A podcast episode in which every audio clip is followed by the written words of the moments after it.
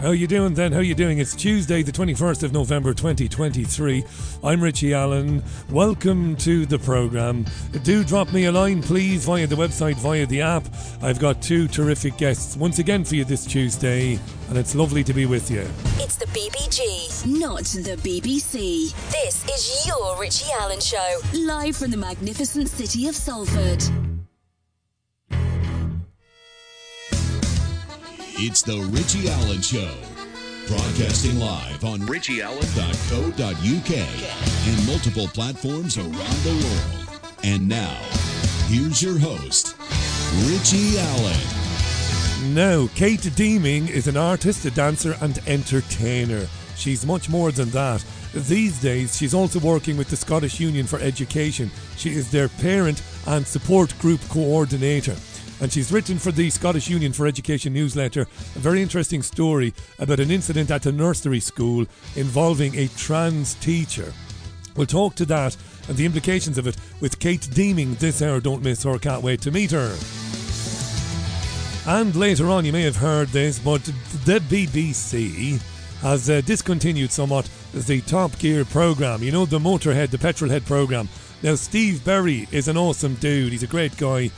And uh, well, Steve's done it all really in television and radio and magazines and in newspapers. And of course, he was one of the original Top Gear presenters. So, what's going on?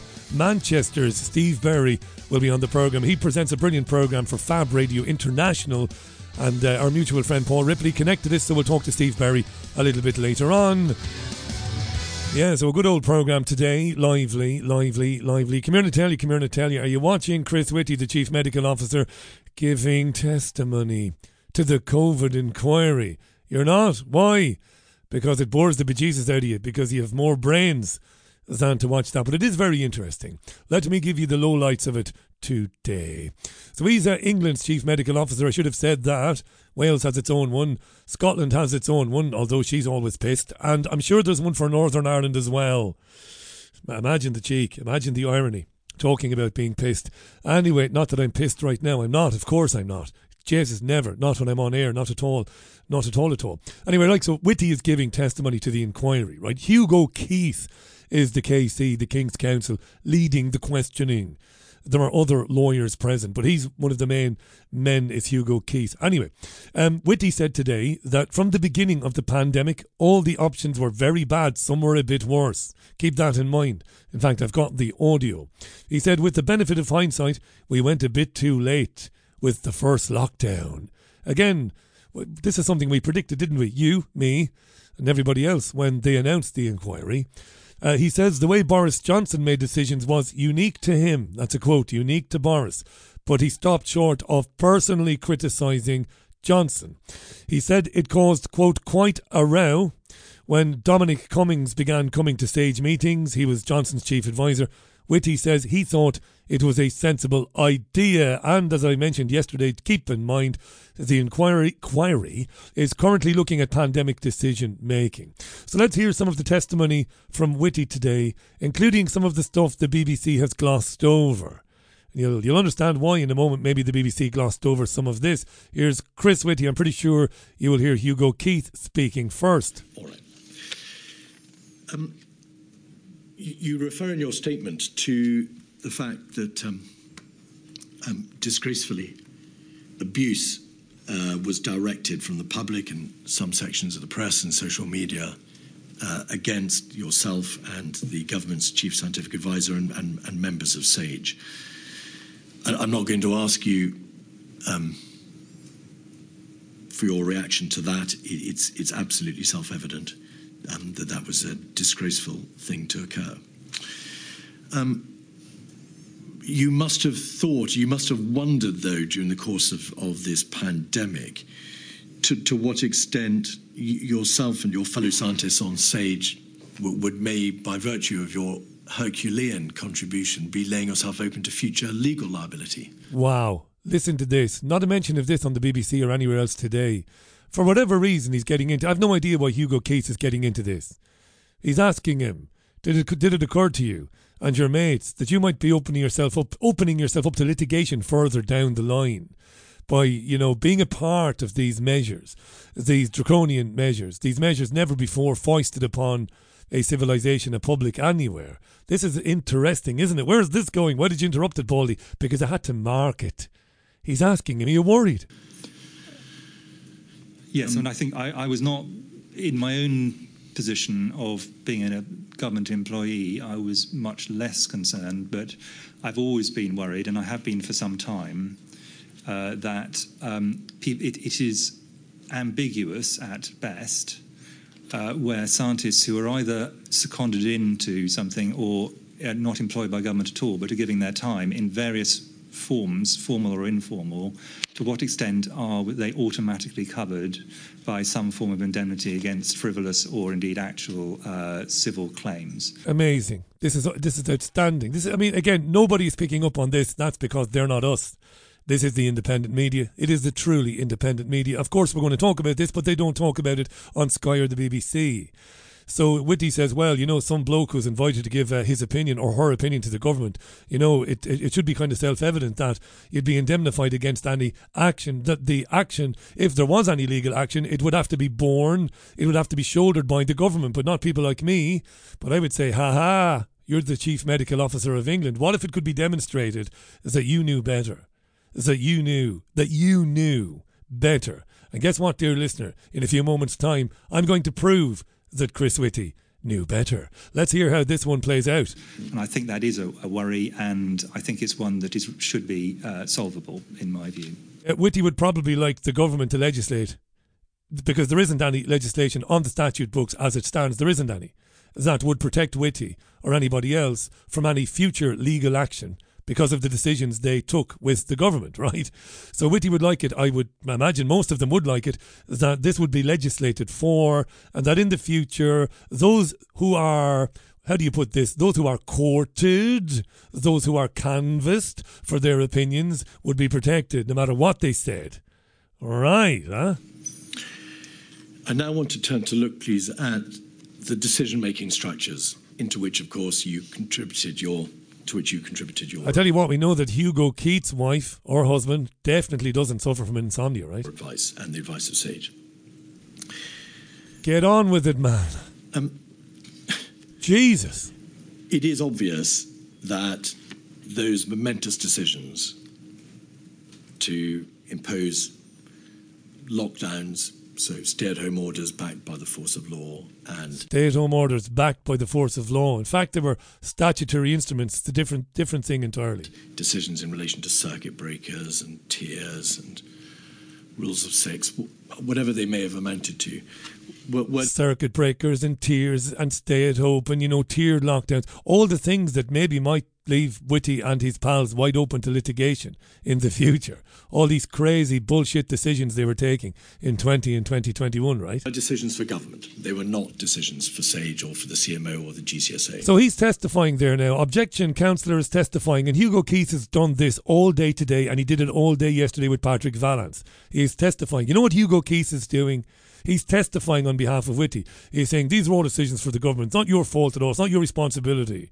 You know, it's not your, you don't bear any blame for any of this. You just gave your opinion. It was up to the government whether or not they took it or not. So what they're doing is whitewashing what happened in 2020. I said this at the outset of the announcement of the inquiry. I said it would be an outset, right? Sorry, I said it would be a whitewash from the outset that basically the whole thing would be an exercise in in absolving themselves of any responsibility for ripping the heart and soul out of civil liberties that had been hard won for centuries that they would say, well, it wasn't us, Gov, was the government.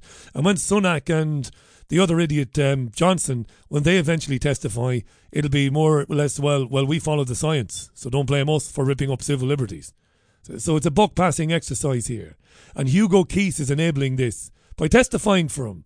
This, this is a matter for government, blah, blah, blah, blah, blah. You know, instead of asking him, you know, well, why wouldn't the government listen to you? You're the chief medical officer. How could the government, how could senior politicians say, well, piss off, Chris?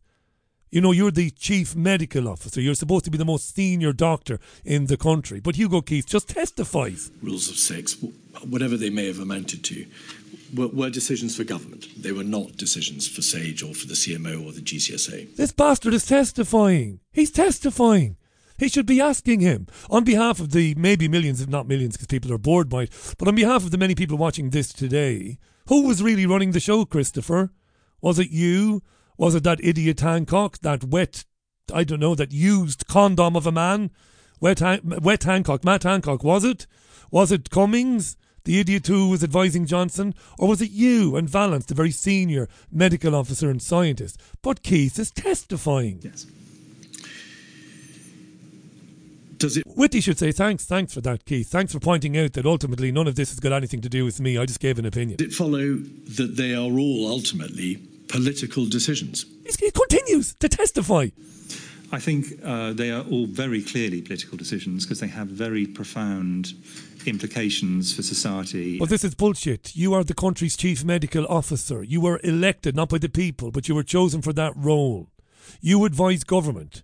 The relationship is crystal clear when the government needs to find out something, when it needs to know something about medicine, when it needs to know something about public health, when it needs to make a decision on how to treat an incident or to treat something to do with public health, they go to you. So it's ridiculous to, you know, extricate yourself from all of that and just paint yourself as some guy that gave some evidence. And ultimately it was all up to them. Well, no, it wasn't. They were depending on you. And uh, I, I, think they are clearly ones that only a, an elected politician in a, within a democratic system, at least, can reasonably finally make. We can give advice of a technical nature as to what would happen in this situation or that one, but ultimately these are political decisions. It wasn't me, Gov honest engine. Twasn't me. And is that why? Do you think that these matters have become, of course, so divisive? Why this whole debate has become so politicised, and, and why so many commentators have taken such entrenched positions? Oh my God, that's the guy supposed to be questioning Whitty on behalf of the British public. Whitty was there front and centre. He, he he stood alongside Johnson and Hancock at more COVID briefings at that specially built briefing room than you and I have had hot dinners in the last three years. They were there constantly. And they're painting a picture here that Whitty bears no responsibility for the decisions taken, even though Whitty's the most senior medical officer in the country. It is astounding. I mean, I think, uh, yeah, I mean, in, in, a sense, they are political and therefore it is legitimate. They are open to political uh, debate. I think within that, uh, I, I, had a, there's a bit where I completely thought that the, legitimate, the, the, debate was not only legitimate but healthy, and there was a bit which I thought was less healthy. Mm. The health. Would it be helpful for me? Yes, no, that? please. Yeah. The healthy bit of the debate was I think it was quite right that, uh, in, for example, the balance between a public health intervention and uh, essentially, for the sake of argument, freedom to do what people want is had openly and within a democracy. I think that's quite right. The absolute cheek of Whitty. Whitty did nothing to personally ensure that the debate was held in public about the measures taken, the lockdown measures that have done so much damage to people's lives, to their health, and to their finances. He did nothing to ensure, while the BBC, Sky, ITN, Channel 4 were banning, and they were banning, we, we've seen this, they've admitted it, academics whose qualifications were as formidable or as as admirable as Whitty's uh, qualifications, but these scientists were saying, don't lock down, it's crazy. Those people were excluded from the debate, and he did nothing to ensure that there was an open and transparent debate. So the irony. Look, we'll have one little bit more from Whitty, and then we'll play the most important clip. So here's Whitty today saying that um, really there were no good outcomes, no matter what they did. Listen. In truth, were there ever any good or easy outcomes? so there were two things I said right from the beginning, and I, you know, still don't think there's any reason to doubt them. The first of which is there were there were no good options. All the options were very bad. Some were a bit worse, and some were were very very bad.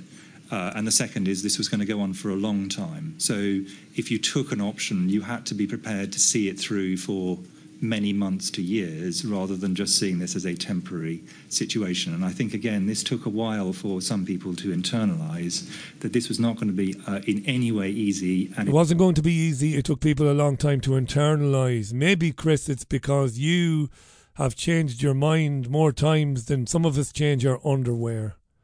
This is Whitty back in May 2020, explaining COVID as he understood it. To balance two things the seriousness of this virus as an epidemic. May 2020. And it clearly is a very serious epidemic. But equally, the fact that actually the great majority of people will not die from this. And I'll just repeat something I said right at the beginning because I think it's worth reinforcing. Most people, uh, well, a significant proportion of people will not get this virus at all. Wow, significant, won't even get it.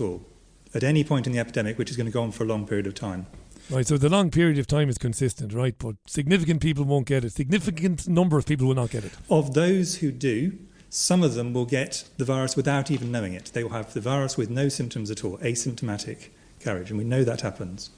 Of those who get symptoms, the great majority, probably 80%, will have a mild or moderate disease. Might be bad enough for them to have to go bed to bed for a few days, not bad enough for them to have to go to the doctor.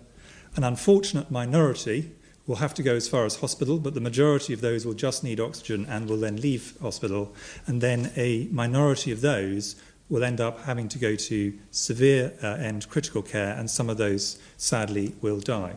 But that's a minority. It's, it's 1% or possibly even less than 1% overall. And even in the highest risk group, uh, this is significantly less than 20%, i.e., the great majority of people, even the very highest groups, if they catch this virus, will not die. My to God. two things. The great majority, even in the highest at risk groups, if they get the virus, they won't die.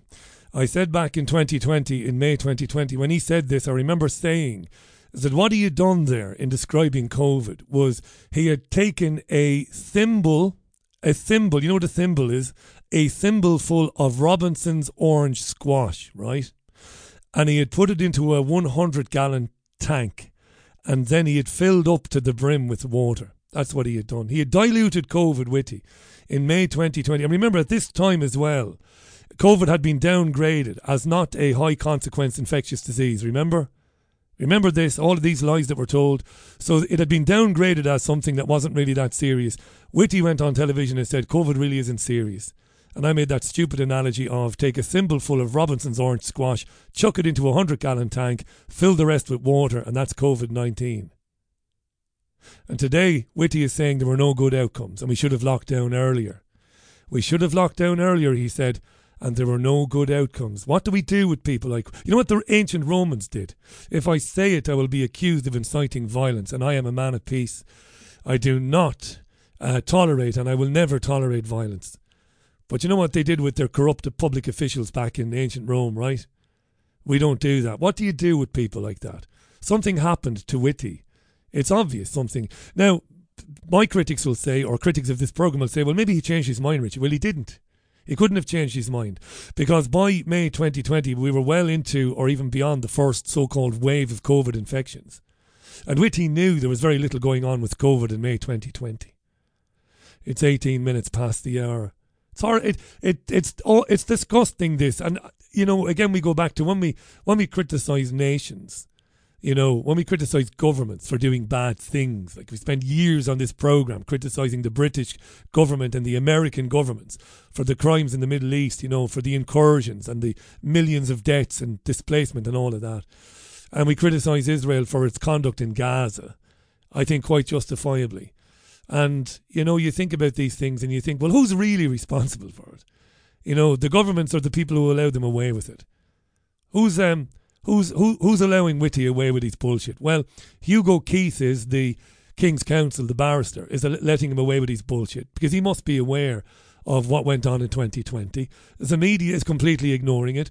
That really interesting passage where Whitty talked about possibly being sued or thinking about being sued for some of the things, the, the, the wrongs they did, the civil liberties, the assault on people's rights, and, and, and the harm it did in terms of public health, because the overall public health harm, when you, when you look at the lockdowns, far greater than any harm that could have been caused by COVID. So Whitty might well be a bit concerned about having to explain himself in a court of law someday, or at least in a civil court. 19 minutes past the hour it is. It is so wretched, the media, isn't it? And I, I know you're going to say, well, Richie, you've been banging that drum since since 2010. I have. I have. Yeah, wonderful. The window cleaner says these effing scumbags are all blaming each other now. Surprise, surprise. That's right. That's right, my friend. And th- this is what Carl Heneghan, the GP and Oxford academic, is, is telling anybody who will listen that they are not actually looking at the most important thing of all, which we talked about yesterday. If you choose to lock down a country and all that goes with that, the other health impacts of that, finance, and all the rest of it. Can you please demonstrate for me the evidence you use to justify doing that? And none of them have been or will be asked that question. This is a whitewash. I sound like a broken record because I am a broken record. Hugo Keith must not be able to sleep if he's got any sort of a soul in his body at all. He, he must not be able to sleep for giving such an easy ride to Whitty and to Vallance. Anyway, Gail says, Richie, these goons destroyed the mental health of the young, and I would say the majority of people, says Gail. Thank you, Gail. Um, hi to Rich, who says, Thank you, Rich. Nice to have you on for my drive home. That's right, the programme begins earlier. It's 4 o'clock to 6 o'clock UK time now. 21 minutes it is past the hour of 5 o'clock. I'm on Twitter, by the way, BBG Richie on Twitter. I don't read the tweets so much during the programme. The reason for that is you've got a website to leave comments and you've got the app where you can leave comments as well. Do download the app, the App Store, and the Google Play. And I know when I did the Papers podcast this morning, because I am a plonker of the highest order, I did say five o'clock, didn't I? It's going to take me a while to get used to it. Five o'clock, you know. Wayne says, Did I hear reference to Whitty's Herculean efforts? What Herculean efforts? To wreck people's physical and mental health and destroy the economy? And then he mentions, does Wayne, what I mentioned? Downgraded from a high consequence infectious disease it was. Indeed, it was. They knew in April, in May 2020, that COVID, just like the flu, could be catastrophic for somebody with comorbidities. Every winter, several thousand people die of a flu related illness. The flu, but they've got a comorbidity, so it means that maybe, you know, they might have lung issues, they might have a heart problem, they may have had a stroke, and all of a sudden they get this horrible old flu, because the flu can be absolutely shit. You know this, I know this, and that can tip them over the edge. That's right. Yes. Anto says one of the symptoms of having COVID was having no symptoms. How the hell, says Anto, did they, the people, fall for this? Patrick says, Thank you for your message. Patrick and everybody else, the whitewashing continues now. It's difficult not to feel angered by it all. I'm sure that if some of the normies get to know the real truth and the extent of it, um, some of the leading bastards, especially the senior cult operatives, will be lynched. They won't be lynched, Patrick. You know, if we're going to build, so Klaus Schwab and all those lunatics talk about building, you know, a great reset and building back better. I'd like to have a society, you know, where where where liberty and civil liberties actually meant something. You know, and if you're going to build something new, a society where people, you know, are not oppressed by their government, you can't start off by lynching people, Patrick. It doesn't work. It's never worked. Capital punishment is a terrible, terrible thing. Let's not go down that road, please. I'm not pontificating here. At one time, I used to spend a lot of time corresponding with death row inmates in the United States primarily. So I know all about capital punishment. Elizabeth says at least the UK is having an inquiry, as the Netherlands will start theirs in the middle of 2025 to, to make sure, says Elizabeth, that the uh, culprits will have long left the stage. Well, as you probably know, Elizabeth, they will continue to hear from witnesses here in the UK up until, at the very least, June of 2026. yeah, yeah. Call me a skeptic, yeah. By that stage, you know, will anybody care? Will we be in climate lockdown then? Will we? I have no idea. I'm going to play a tune now. Um, but before I do that, let me remind you that Mark Boyerski was a great friend of ours. Lovely man. Um, the Pure Energy Healing Academy. He's much more besides. Check him out on YouTube, his YouTube channel. Go to youtube.com, look for Mark. He's always looking out for the independent media because ultimately, dearest listener, we don't get much advertising, you know, if any. Um, but, you know, NutraHealth365, by the way, NutraHealth365.com. Great people. Check out Eamon there.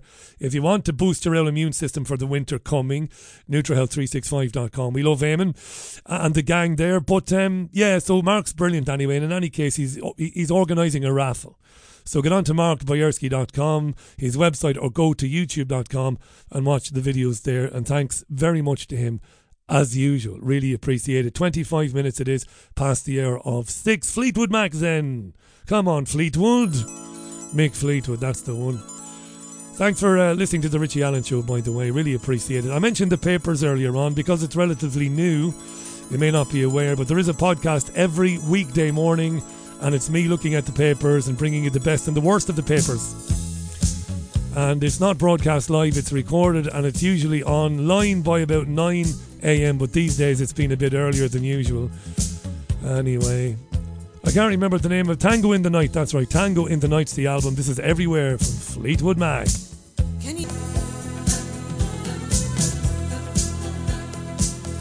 Music from Fleetwood Mac everywhere on the Richie Allen Show. 28 minutes it is past the hour of 4 o'clock. It's lovely to be with you. Thanks for your messages on the COVID inquiry. I'll get to those a bit later on. Uh, Steve Berry, one of the original presenters of the Top Gear show, Steve will be with us in hour two to talk about the demise of the programme. Freddie Flintoff, of course, uh, most famously a, an England cricketer, um, had a bad accident, didn't he, while filming with Top Gear, and the BBC has decided to rest. That's a quote, by the way. Rest the program. Yeah, for the foreseeable future. And I'm. Asher, we're conspiratorial about everything. I, I think that we're, we're becoming a more risk averse society, are we? A little bit more risk averse, maybe. And uh, what happened to Freddie wasn't great, but I think Richard Hammond had a bad accident in Top Gear many years ago, and they carried on, you know. British, it's a British thing, isn't it? Carry on regardless. Anyway, we'll talk to Steve Berry about that a little bit later on. I'm really looking forward to uh, meeting our guest this hour. Now, she's a, a dancer, an artist, and an entertainer. Do check out her website, deemingdreaming.com. I'll put links, of course, on the podcast notes a little bit later on. But she's also the parent and support group coordinator for the Scottish Union for Education. And we like the Scottish Union for Education because it's asking very serious questions about, well, trends in education in Scotland, which really have implications far beyond Scotland, right? In terms of imposing ideas on people, ideologies, which are never really debated. And Kate has written a brilliant piece for the Scottish Union for Education newsletter about a story about uh, something that happened at a nursery. And look, we'll just welcome Kate and we'll ask her to tell us the story herself. Kate, you're very welcome. How are you? Hello, Richie. Lovely to be here. Thank you so much. It's an absolute pleasure. And just in case our listeners think, hang on a second now, he's talking to somebody from the Scottish Union for Education, but she sounds stateside to us. She sounds like she might be a little bit west of the Atlantic. You're originally from Philadelphia. That's right. I've been here oh, 24 years now. Can I ask you a quick question before we talk about the article? Um, oh, com- for sure. Com- completely nothing to do with it. Um, you, you'll, you'll know more than I do. I've read somewhere before is that when somebody makes such a leap, because it's a major leap from the States to Europe, well, to Scotland really, and when your accent is preserved, it's been said to me many times in the past, Kate, that this is a sign of some sort of self confidence and ability to blend in, an ability to be comfortable in your own skin anywhere. Do you go along with that? Because there isn't a trace of Glasgow in your accent. uh, well, yes, of course. All those things you say about me are true. so it's not so Philadelphia anymore, but it, it's not stopped being North American for sure. No, but we're not listening to Trainspotting either when I when, I, when I'm hearing you. So will, will no, no, definitely not. This this is very serious, but it's also a very polarized subject because you spend a little bit of time on social media, as I do. It seems that you cannot talk about what it is that children are being exposed to or what children are being asked to entertain without getting into a big massive row, which is terrible, right? So we don't obviously we don't do that here. You don't do that. But this is serious. Talk to us about the story that inspired the piece for the newsletter. So a, a young girl is attending nursery. So what? Um, so uh, I got a telephone call from a friend of mine who lives locally, um, and she was upset because her daughter was upset because her daughter um, came home and when she pressed her to see why she was upset because normally she was quite content going to nursery four year old girl she said the man woman the man woman. And the mother was really concerned about this. So what had happened was a trans nursery worker had started um, employment at this local nursery and the little girl could see quite clearly this individual was male, but was being told that he that this individual was female. And this caused great upset for her. Um, and so the mother um, wanting to alleviate her child's distress, went to talk to the nursery and was told this person was hired as female and is female. Um, they then offered to speak privately with the little girl and to um, help her to accommodate this or help her to get more used to this concept, which the mother wasn't happy about because clearly she was concerned that that would undermine her instincts. And she also didn't want to encourage her child to lie. So whilst she was trying to figure this out, she's calling me because obviously she knows I'm involved with the Scottish Union for Education, and she also knows that I've been a very big advocate for children and childhood for a very long time. I've done a lot for children for the past decades. And so I was making lots of calls and trying to figure it out. Um, she went back to the nursery. And in the meantime, other mothers, she's a first generation Scottish woman. Her family's from Pakistan. She's fluent, educated, and you know, fluent in English and Punjabi and Urdu. Um, and the other mothers in the nursery who weren't so confident and not fluent in English went and started asking her if you know what was going on because they couldn't figure it out they were very also very confused about this but didn't have the language or the confidence to necessarily come forward with it and she just repeated what she knew right and so she went again to the nursery to say please don't put my you know at, for the time being just keep my child separate from this individual till we figure out what we're doing and they then said we heard you've been organizing with other parents. This is harassment. We could call the police on you. This is causing this individual uh, much distress. Um, the my friend said was uh, quite upset about this took her child out of nursery um, and uh, and you know and and since then the individuals left the nursery. But i suppose it brings up quite important questions. Um you know as i wrote in my piece you know when the gender recognition act or not the gender recognition act when the equality act was first passed and they added gender reassignment into one of the protected characteristics. You can imagine that some of the people going through that thought this is a small cohort of people and they are very distressed about their bodies. And you know what? We're just going to give them this so they can live more comfortably. Um, because we're a live and let live kind of society, right? And like, I'm not going to you know stop someone from being able to work and this is not in any way a personal i know nothing about this person i'm not making any kind of judgment about them whatsoever but I suppose they didn't think to themselves where basing a law on a lie, a lie. would lead. And that is the problem because we have embedded into law is a lie. And that can just not and hasn't led to anything good. You know, I wrote to Nicola Sturgeon about this in 2000. 16 probably. 2000 i've written to her a lot so actually to be honest. Did you ever get a response? none of it's been good. None of it's been good richie. I can imagine. Um, and um, and i said i think you're going to create a problem for yourself right? You're going to create a problem for those individuals who need support and specialist support and you're going to create a problem for women and now we can see for children as well. It's like i had a crystal ball richie. No you were bang on Kate. to me you were, I was bang on. I know, right? How could they not see though? How could they not see that this would present a problem when when it got to the stage where somebody within their rights, within their absolute rights, says, "Well, no, I I don't actually believe that you really are a woman." I mean, they must have foreseen there would be a problem there. You said yourself, basing it on a lie is uh, it's it's basically a house of cards, really, isn't it? It just takes one hmm. person in a company to say, "Listen, I don't mind Mandy. I don't mind working with Mandy, but you can't compel me to believe that Mandy is actually a woman because I know Mandy isn't. I'm quite happy to refer to Mandy as Mandy, but Mandy isn't a woman. Mandy is a man, and then you have a huge problem." Yeah, absolutely, and we've seen we saw that with the prisons with Isla Bryson. We saw yeah. it with the Andrew Miller case and Galashiels, which I cited in the article, and the and the judgment, you know, where the wee girl was picked up on the street and faced the most horrific sexual torment. And the judge said in the ruling, it is quite apparent had she thought this person was female, she it, male was male, uh, she would not have gotten into the car. So you know there there are implications by teaching children to go against their instincts, by teaching children to be nice, not particularly kind to create people to lie in their day to day. It doesn't mean we we don't have compassion. I think compassion is is really underrated, but being compassionate doesn't mean being complicit. And I think that's sometimes I think people go along with things just to make their own lives easier. Yeah. Because they don't want to deal with it. And and I think that's what it comes down to.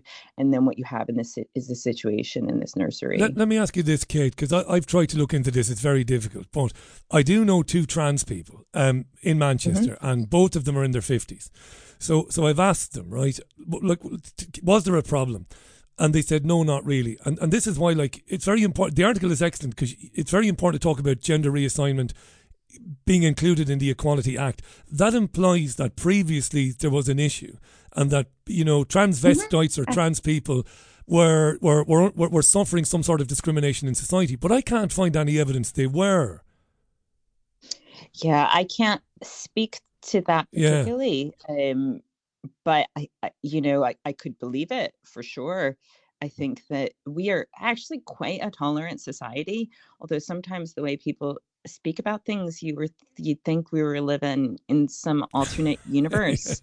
um, I mean, it, like it begs belief, really, you know. And so I think that um, you know, eh, you know, there eh, you, you have said, you know, is it by accident or design? All these things that are seem to be coming up that create these divisions, and and I and I suppose you know there, I don't know, eh, yeah, that eh, you know, that's where do you go from there? well, the most the most important thing is I want to bring up your advocacy work because folks, you're listening to Kate Deeming. Now, Kate is she wears many hats, right?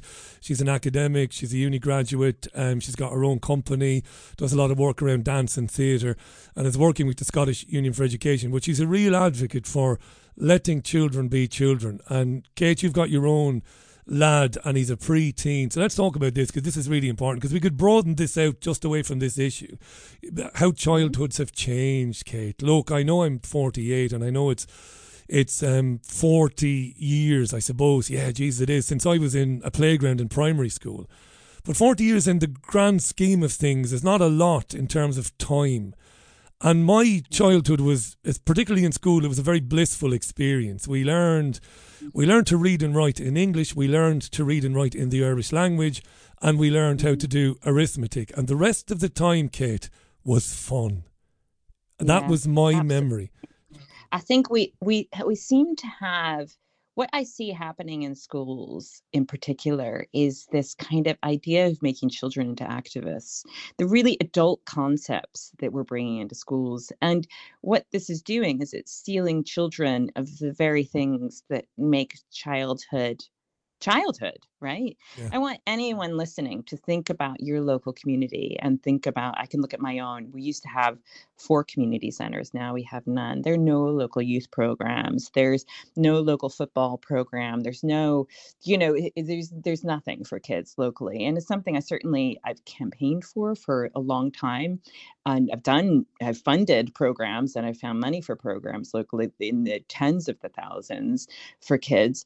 But it seems that when the individuals in positions of power these days have an opportunity to do something for kids. They speak about children's rights and they talk about, um, you know, identities and and it's all these kind of really cerebral um, activities, academic activities. And as you said, like I'm an academic, I, I love to write and I love to research, but at the, main, same time, they're not actually investing in or conserving those things that are so precious for children to have, like you said, that that is that actually is so important for building the foundation for their life because if they don't have there's plenty of time for them to be doing those adult things there's plenty of time for them to be worrying about the um, you know my god like you know the conflicts in the world i saw you know if you consider in the past few years we had you know like I, I think i probably mentioned this to you before like during covid um,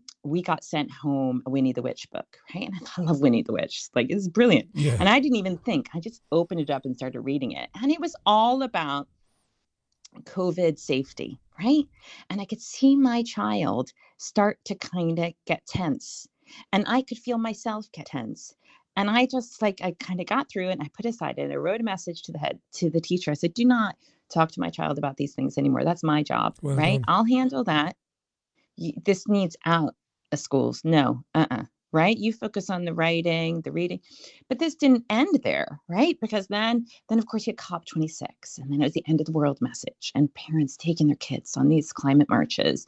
And there are probably parents listening right now who think well yeah i did that. It's important. But the thing is that you know there's i i feel personally that there's a line that you know that we as parents are responsible to say it's going to be okay it's going to be okay and we need to let them believe that right? Yeah. So that they can build up the resilience and have the fun and not worry about these like hugely complicated things do you think parents mean well kate? Sorry, sorry to interrupt you. Do you think those parents mean well? It's funny you bring this up because i was watching politics live this afternoon on the bbc and they were talking about children taking time off school to go on pro-palestine marches. Now everybody who knows this program they know that i've got a bit of sympathy with the palestinian cause. However I completely disagree with children protesting for oh, Palestine. It's, it's, crazy. I mean, it's terrible. Listen, I worked in the war zone during the wartime in Sri Lanka. I worked in North Philadelphia in the ganglands, which was essentially a war zone. Not one of those parents will thank you for exposing your children the horrors they have had not had the choice yeah. of not having their children exposed to. Don't you think in a heartbeat, if those parents in Sri Lanka, Palestine, you'd pick an area in the world, could take it back so their children would never be exposed and never know about that, they wouldn't snap it up in a minute. Like, you are not doing them any favors by doing this and you're doing your children a massive disservice and i can understand because i think in particular you know, uh, we not everybody has religion anymore. In the past, that created a moral framework that families could slot into, and it, it, and you know, and actually is largely Christianity is largely the basis of the social justice movement. But the thing is, like w- without with the absence of that, I do think that a lot of families feel that lack, and they think, well, I need to ch- um, teach my child some responsibility. I need to teach my child a sense of moral purpose, and so this is how I'm going to do it. Um, and I think also you see that in schools, right? But, because then you went from COP26 and then you have Ukraine and then you have Black Lives Matter. I mean, it's just one thing after the other and after the other about making children responsible for these things it things. must be making them anxious. It must be causing anxiety in some children. I was and then, yeah, and then they say like, why yeah. are uh, why are children having mental health problems? And then they put therapy in the classroom. I'm like, can you just read a good book. You know yeah. you think about all the wonderful um, examples that of stories that probably you had as a child and i had a child as, as a child because i'm 50 so we're in the same generation. And the the books that we read that taught us so much about the world right? Like getting getting really stuck into a good book yeah. as opposed to this narrow indoctrination, this, this narrow, because it's not child led. That's a total lie. Children can't lead. Children don't have enough experience in the world. You could say, no. You want to hammer a cheese sandwich? Okay, well then they're leading. you know, like yeah, yeah. Limits. They certainly can't process images. I mean, I, I've come across two pro Palestine protests, one in Manchester, one in Salford. And some people were carrying some pretty awful images. And they were of, yeah. of dead children, right? And I thought to myself, like there were quite a lot of very young children there. And I remember as a kid being very traumatized by videos on the news of very emaciated children in Africa. And I was genuinely disturbed by this. You know, I used to think a lot about this because I wasn't old enough to process that at the time. And when these kids are seeing these things and hearing them, it it's it's definitely harming them. I've I've gotten into rows about this because people I know who are also you know kind of pro, they take a pro Palestine stance. That's not that anybody justifies any violence. Violence is completely wrong, no matter who does it, Hamas or the IDF. That's my stance, and and I mean that. But um, kids can't process that stuff. They just can't, and they shouldn't be asked to process it. No, and then in the same time, I could look at the families who spend an enormous eh, locally who spend an enormous, inordinate amount of resource in terms of organizing these child-led, and I put that in brackets because it's not protests, and organize all of this. And have they done anything like a local basketball club for the kids? Nothing. You know, to the a local party for the kids, something just fun, just for them and to enjoy for the sake of it. Like, and that's because it's mundane, right? There's no virtue in that. There's no, is, is sometimes I'll tell you, I've done so many projects, thankless, right? It's not thankless, it's joyous, right? But the thing is, like, you know, I mean, there's there's no money. There, you know, you're you're doing these things like it's hard graft. Is hard graft. You're not necessarily getting that euphoria from being part of the right crowd. Like you're you're going you're on your own. Um, propped up, you know, by by the kids who are having the best time ever you know, I used to run, I used to just pop into my local park and just and just and dress up like a lemon or a chicken or something like that and have discos. I get hundreds of kids showing up. And they just want to dance and have a great time and the balloons and the bubbles and great. Amazing. Like it's not difficult. No, it's not, it isn't. Part is not actually difficult. Can I read a few comments because this has um, this has motivated our listeners to, to get involved. Lots of comments coming in via the app and via the website. Um, great pleasure to have uh, Kate Deeming on uh, the show at the moment. I'll put links to where you can find Kate on the podcast a bit later on. She's on Twitter, by the way. Do give her a follow there. But Sarah is a teaching assistant. She's a learning support assistant in a senior school. And she was in one of these PSHE lessons last week, and the lesson was dealing with uh, being tolerant with um, the sex and gender of others. Kids were shown short clips of transgender people. Several kids questioned it and refused to continue watching it and refused to complete tasks. I was having a little chuckle at this Sarah. That's interesting because in her experience um, last week, one or two children said, no, I've had enough of this. That's positive, isn't it? I wonder how, how, how common this is where kids say, what the hell is this all about? I'm I'm not having a, anything to do Yeah, with that, you know. think, and I think it's a lie that this is a morally neutral stance, right? Like that this is left, you know, that they're they're teaching something that is like there's like a baseline for that, and and I think that you know it's up to the parents to be, and I think it's good, like you said, that children are starting to question this. I've heard more and more stories like that, but I also think it still is a very um, uh, it's a very what's the word I'm looking for? Like tempting ideology in particular. Like I always say, I miss the days when all the weird ki- kids did drama, right? Like, you know, like looking at self in the mirror, like in Yeah. that drama club I was in, it was like all the oddballs. Like we were all united, not in our identities, not, mm, you know, there were definitely, you know, um, some personalities in there. But the thing is, it was like making a project together, right? Yeah. and so um, I miss those days. And again, but again, that comes back to where is the funding for the ki- things where kids can just come together and and have a common purpose Yeah. and, and work towards something positive. You've said you something know? hugely important there, by the way. Um, because on the one on the one hand, it's difficult to find fault with this because I mean, who doesn't want people to be kind to one another, right? But but there's a huge but there. I was neither popular nor unpopular at secondary school level, at high school level, right? I hung out with a couple of guys. We were a bit weird and did our own thing, and weren't really popular, as I said, or unpopular. But it didn't do us any harm. It did us no harm. You know, it made us kind of robust and it kind of gave us an understanding that, you know, you're not always going to be liked and you're not always going to be the flavour of the month. And that's okay. You're just going to have to learn how to deal with that. You know, there are lots of different opinions out there. And, and that's something that they might be taking away from kids the ability to Absolutely. to take a It's bit of criticism. my- yeah. My my mother said a really important piece of advice to me. Always listen to your mother. Uh, when my son was small, because I'm I'm a solo parent, so I've been on my own with him since I was pregnant. Um, and so she said, "You have to believe he can do it."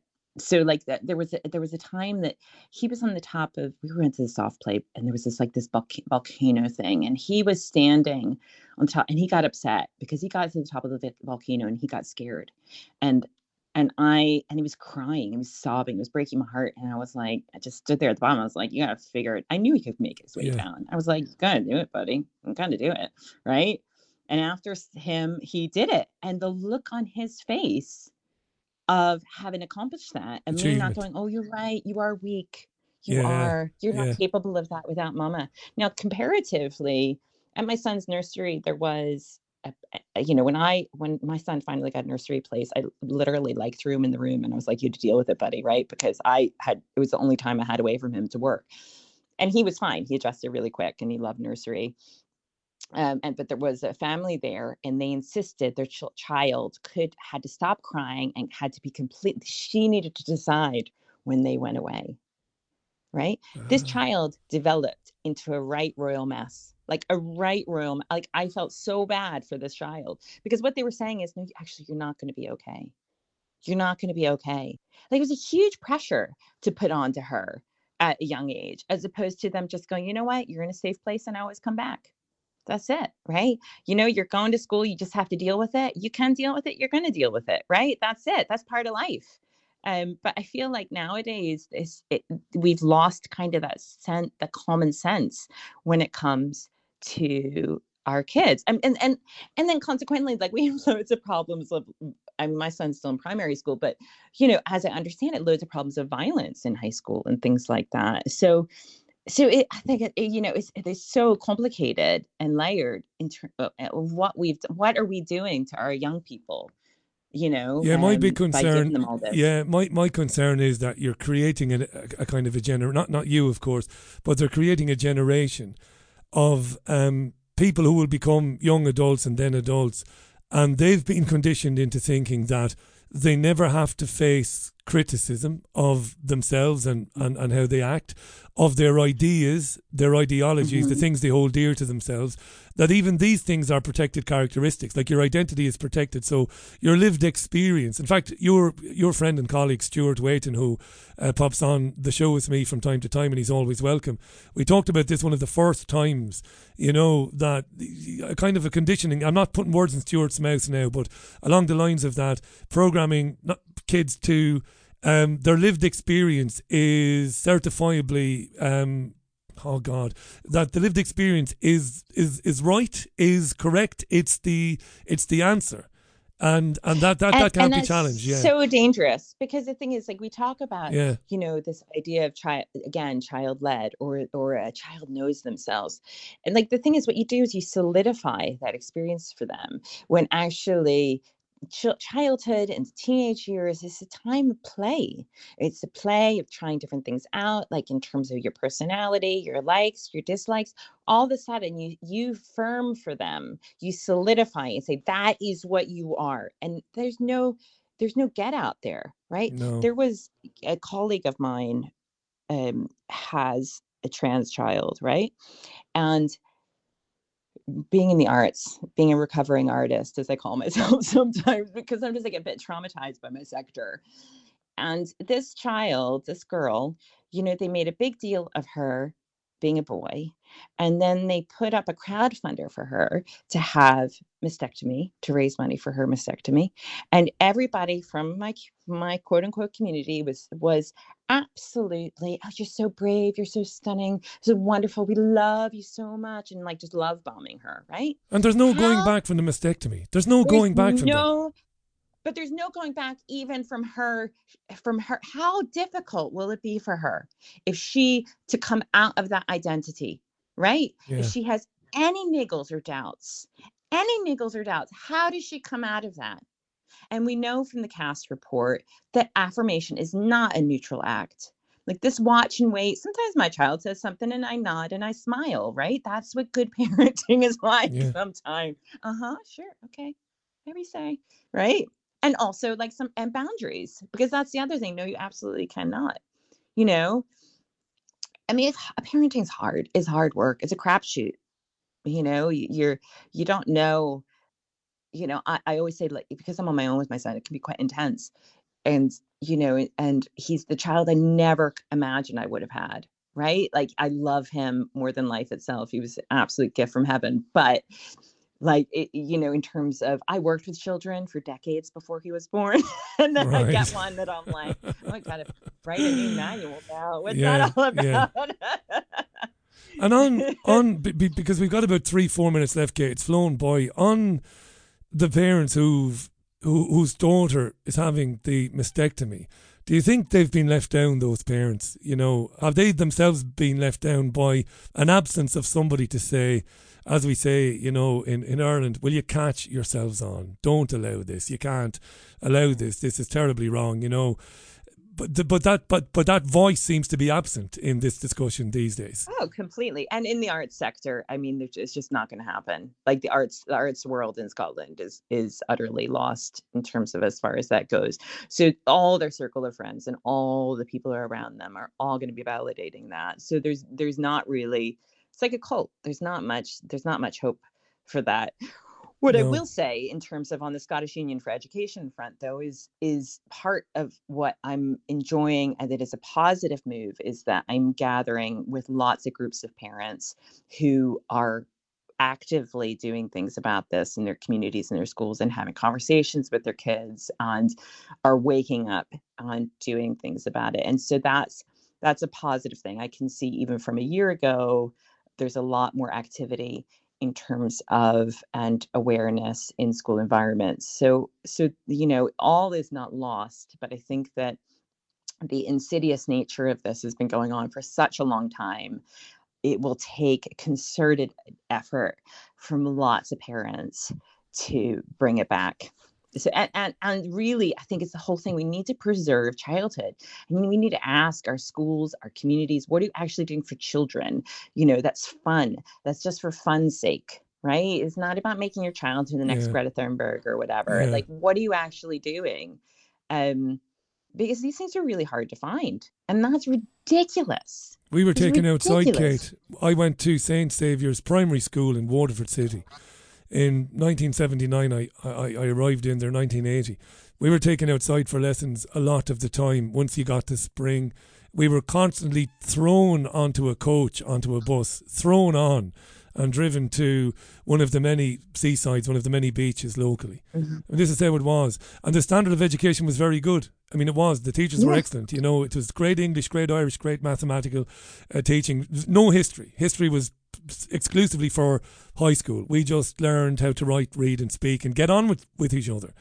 So, yeah, yeah. but can I just ask you this before we do run out of time? Um, so, at the adult level, there's a bit of pushback. We saw some interesting news today.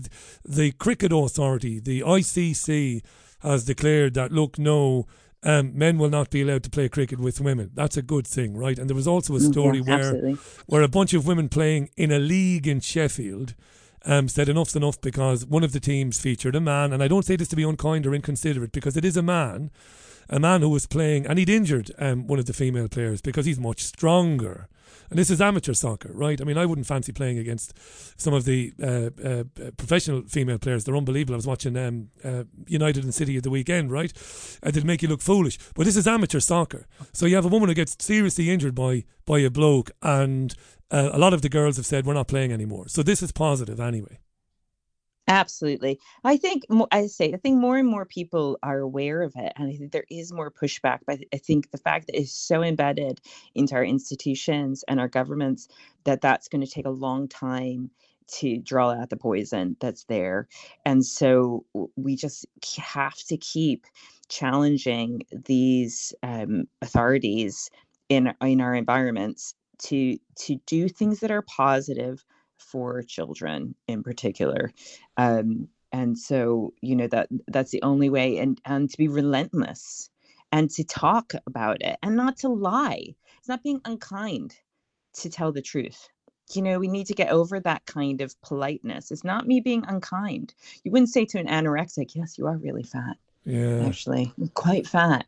Yeah. No you you're wouldn't. absolutely right. Here's some diuretics you know like so I think also th- there needs to be an element of taking back language and just and in particular for children that you, you, we do not embed lies into our classrooms. We do not embed lies into our nurseries and it's absolutely not acceptable for that to be there. Kate we'll we'll leave it for today. That's a great way to end it but i'd like to broaden it out in the future and talk about the state of education for younger children today and the solutions around that because a lot of parents listening to this, if you go to the comments on our website, even the comments coming into the app, lots of comments coming in from parents who are looking for solutions to this. So we, oh, we might broaden that out again yeah. in the future. But uh, thanks for your time today. I really enjoyed speaking with you. I really appreciate thank it. Thank you so much. Thank, thank you. Thank you, Kate. Uh, that was Kate Deeming. Uh, Kate is an academic. Uh, she's also an artist, dancer, and entertainer. And these days, she's working with the Scottish Union for Education as the parent and supporters group coordinator. Now, the Scottish Union for Education Substack is quite simply Scottish Union for Education.substack.com. You'll see Kate's uh, report on the, the nursery story she told us at the beginning with the kid and the trans nursery teacher. So check that out. And Kate's own website is deemingdreaming.com. Do check it out. As I said earlier, I'll put links on the podcast notes later on to to to uh, to those websites. So I'll do that a bit later on. Coming up for two and a half minutes now past the hour of five o'clock. Yes, I'm still getting used to it. Yes, so I am. Uh, this is the Richie Allen Show. Your comments in a moment. And then in a few minutes' time, Steve Berry will join us. Steve, one of the original presenters for Top Gear, a very accomplished TV radio broadcaster and, uh, and journalist, yes, for the Times and magazines. And he does a lot of radio for the BBC as well. So we'll chat to him about that. And that's an interesting story, actually. The BBC discontinuing the Top Gear programme program. Ask not what the BBG can do for you, but what you can do for the BBG. Support the Richie Allen Show now at richieallen.co.uk. Now, Anthony makes a very good point. Look at sports day in school now. There's no first, second, or third place. Everybody is just told it's about taking part, and everybody is a winner. What does this teach? asks Anthony. That's a great point, Anthony. I'd like to find out from our listeners. Because, Anthony, I know this goes on, so I'm certainly not in any way contradicting you. I know it goes on, mate. But is it happening everywhere? School sports days where they don't award, you know, a gold plated and silver plated medal. Because that's worrying if it's going on everywhere. Like I said, I went to St. Saviour's and I took part in the sports day every year for six years. What did you win, Richie? On my very final sports day, when I was in sixth form, although we say sixth standard back then, sixth form, right? So I was just 12, I was hitting 12. I got a silver medal in the sprint in sixth form. Prior to that, I got nothing. I even cheated, cheated, cheated. I even cheated in the potato and spoon race. We didn't do an egg and spoon race. We had a potato on the on the spoon. Don't ask me why. But we had a potato, and you could cheat, you see. You could stick the spoon into the bottom of the potato if the spoon was sharp enough and then run.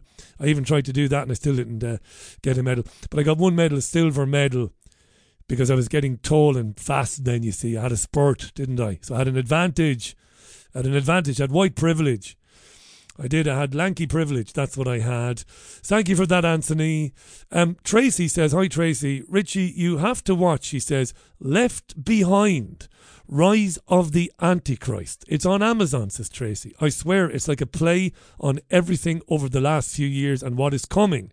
One world government, um, cashless, great reset, Israel, the UN, online censoring, and all of that, says Tracy. Thanks, Tracy. I do have Amazon Prime. We do, and I haven't come across it. It's called Left Behind Rise of the Antichrist. Thank you for the tip, Tracy. Maria says, Richie, my brother's daughter is now in nursery. She is just over two. The parents had to take a week off to settle her in. Unbelievable.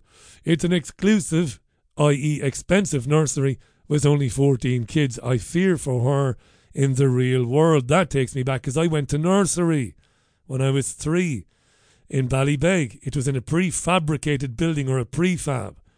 And there was a lot of shaking those musical, those, those um, percussion instruments and playing the triangle. That's pretty much what we did. I learned how to sing nursery rhymes. Yeah, and then we were picked up and brought home at the end of the day before going into big school.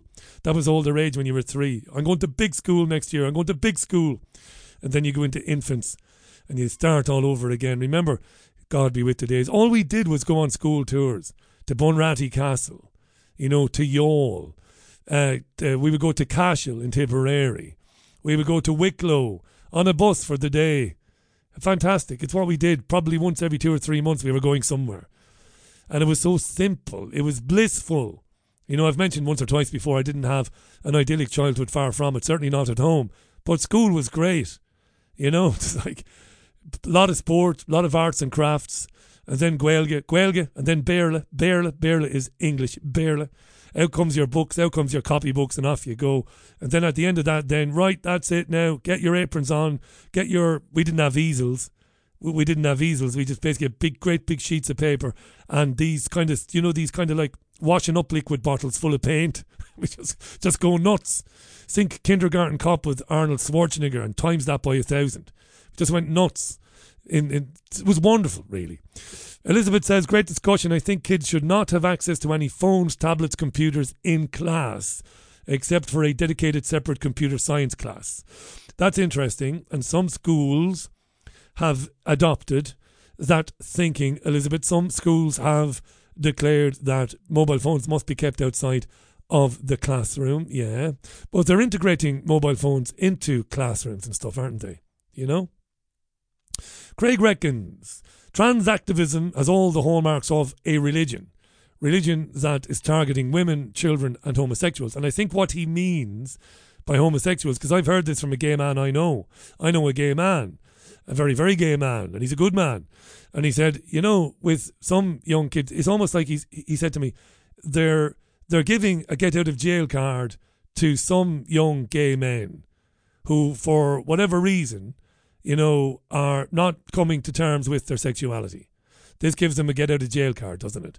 Well, the reason you're not coming to terms with your sexuality is, Paul, because you're not actually gay, Paul. You're actually a woman. And this is why you fancy Michael. No, no, he, he's not. He's not. He's not a woman. Paul is actually a man, and he's gay, and there's no problem with that. But yeah, I've I've, I've read this before, and I've heard this before too. Interesting, that isn't it? Faisal says, I used to be totally against capital punishment under all circumstances. I now have one exception. If the public decide by referendum that a particular case warrants it due to exceptional circumstances, i.e., ongoing danger to the public if left alive. That's interesting. Imagine a referendum over somebody's punishment. So somebody does something and we're given a referendum. And I don't know what the choices would be life without parole, life with parole, the, death, the death penalty. Those are your three options. Imagine it. I had a, I had a row with, uh, with a lecturer, surprise, surprise, in, in Salford years ago. Lovely woman, in fact. woman called Mary Rouse. Lovely woman. Had a row with her over, um, we talked about TV, and she said, We'll never see Live Aid again. We'll never see the likes of it. So many people sitting down watching the same programme. Everybody in the country. And I foolishly, because I'm a big mouth, I said, well, if they executed somebody really, really famous and put it on the box, you know, okay, kids obviously wouldn't watch it the way kids watched Live Aid. You know? Um, kids wouldn't watch it the way they watch Live Aid, but, but still, most adults would probably be compelled to watch even through their fingers, maybe. I don't know. 10 minutes past the hour. It's the Richie Allen Show. With me, Richie Allen. Here is Erasure. Erasure. Back in a moment. Steve Berry joins us. Can't wait.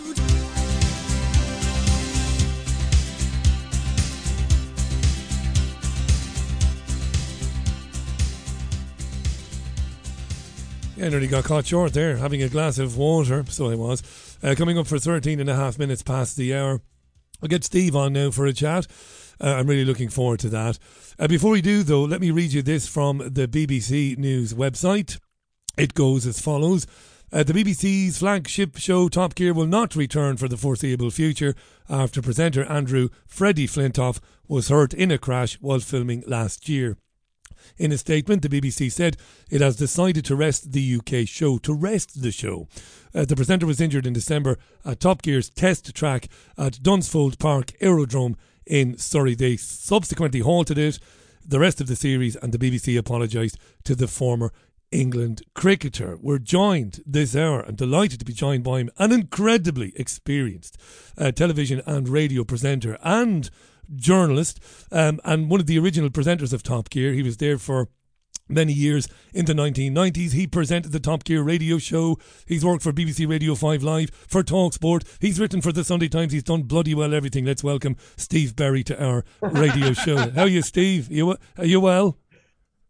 Yeah, I'm not bad, mate. I'm, uh, I'm actually speaking to you from one of motorsport's most hallowed sites, Goodwood, where they had the Goodwood Festival and the Goodwood revival and all that sort of stuff. So What's on, Yeah, Steve? Is there something on? Yeah, you, you. I know you're busy. You're incredibly busy. I know you've got the Fab Radio show, but you're doing lots of other things beside which we can talk about. What are you doing down there? Is there an event on this week? There isn't. There's usually something on down here, but I'm um I've been on a bit of a bit of a tour at the moment. I was at, I was in Shrewsbury Jail on Saturday, which was the site of a fantastic custom motorcycle show.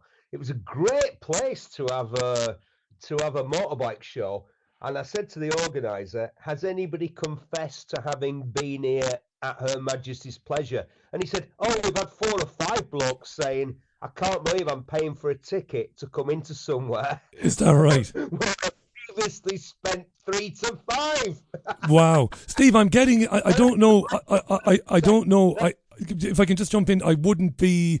I'd be embarrassed now saying this to a vastly experienced broadcaster like yourself. But I wonder, are you very close to your handset because I'm getting a bit of uh, distortion there. I wonder. All right, I might be, mate. How's that? I'm a bit further away now. yeah, even a little bit more might work. Yeah, you've got that. Um, in, you got that Yeah, I was incredible. holding the uh, the microphone up close to my face. Is that any better for Oh, you? it's a thousand times better. Thanks for that, Steve. Brilliant. Yeah, it's a hundred times better. Thanks for that, buddy. Um, so you're up to your eyes then. That's that's good news. Um, let, let's talk about Top Gear then. Um, so they've decided to rest it. Strange way to put it for the foreseeable future after what happened to Freddie. Um, you played such a huge part in the show. It's obviously something you're very proud of. What do you make of that decision to, to, to basically put it on hiatus now? Well, I think it was time, wasn't it? I mean, the the the program I think we can compare it to at this time is Doctor Who. And for many of the fans of Doctor Who, which of course is seemingly in the news every day right now because of the new revival and the new Doctor and all these spin-offs and everything that's being done with it, and the fact that Davros is now running around. It's- it's- Dav, to me, Davros is in his in his Dalek outfit. What's going on? But people would forget, young viewers would forget, Doctor Who was missing for 16 years. And a lot of people thought it was never coming back. I sold a motorbike recently to a bloke who had a Dalek because he'd bought it when the BBC sold everything off for next to nothing. And apparently it's worth a fortune now because it's a real one. An original. Top Gear will go away for, I reckon, a minimum of four or five years, and then it'll come back a very different show because the nature of motoring has changed and the nature of the BBC is fast changing as well, my friend. Explain now. What do you mean the nature of motoring has changed? I recently spoke to a guy called Steve Kitson, who I met 25 years ago when I tested the first Kia car to come into the UK. And he said, as the one of the first employees of Kia, he said, I sat at home with my head in my hands as you dismantled it on Top Gear on a Thursday night in front of 7 million people. And as I said to him, but Steve, it was a terrible car. And he said, You're right, it was a terrible car. But that was 25 years ago. Richie, back in the day, there used to be bad cars. And it was our job to point them out to the public because that's the sort of thing the BBC used to do.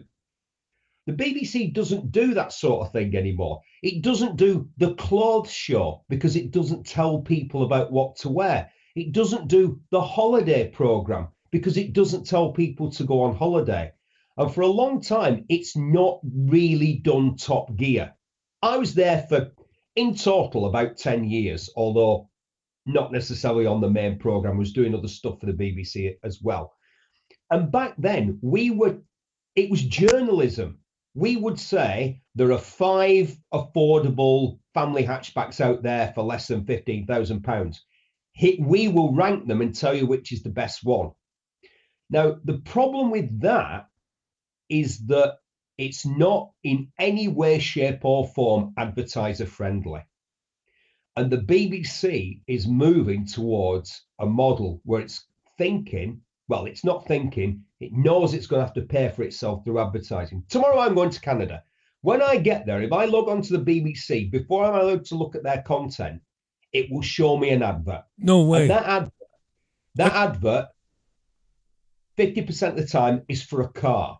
Now, when I left Top Gear, I went and worked for ITV and I worked for Sky, and we did motoring programs, or rather, we tried to do motoring programs, but it was really hard because every single comment and every single remark had to be checked.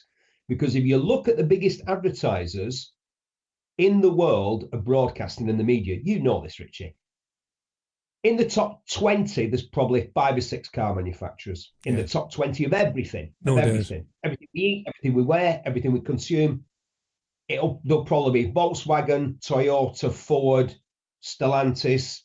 It'll be the big car manufacturers, and they are incredibly funny about what you might say or what you might. There's not really motoring journalism anymore, mate. It doesn't really exist. There No. are car magazines, This but is they really just important, wave the flag and go, aren't cars great? Aren't they all wonderful? Back in the day, there used to be genuine criticism and genuine fault finding, but cars are really, really good now. There's very little to find fault with.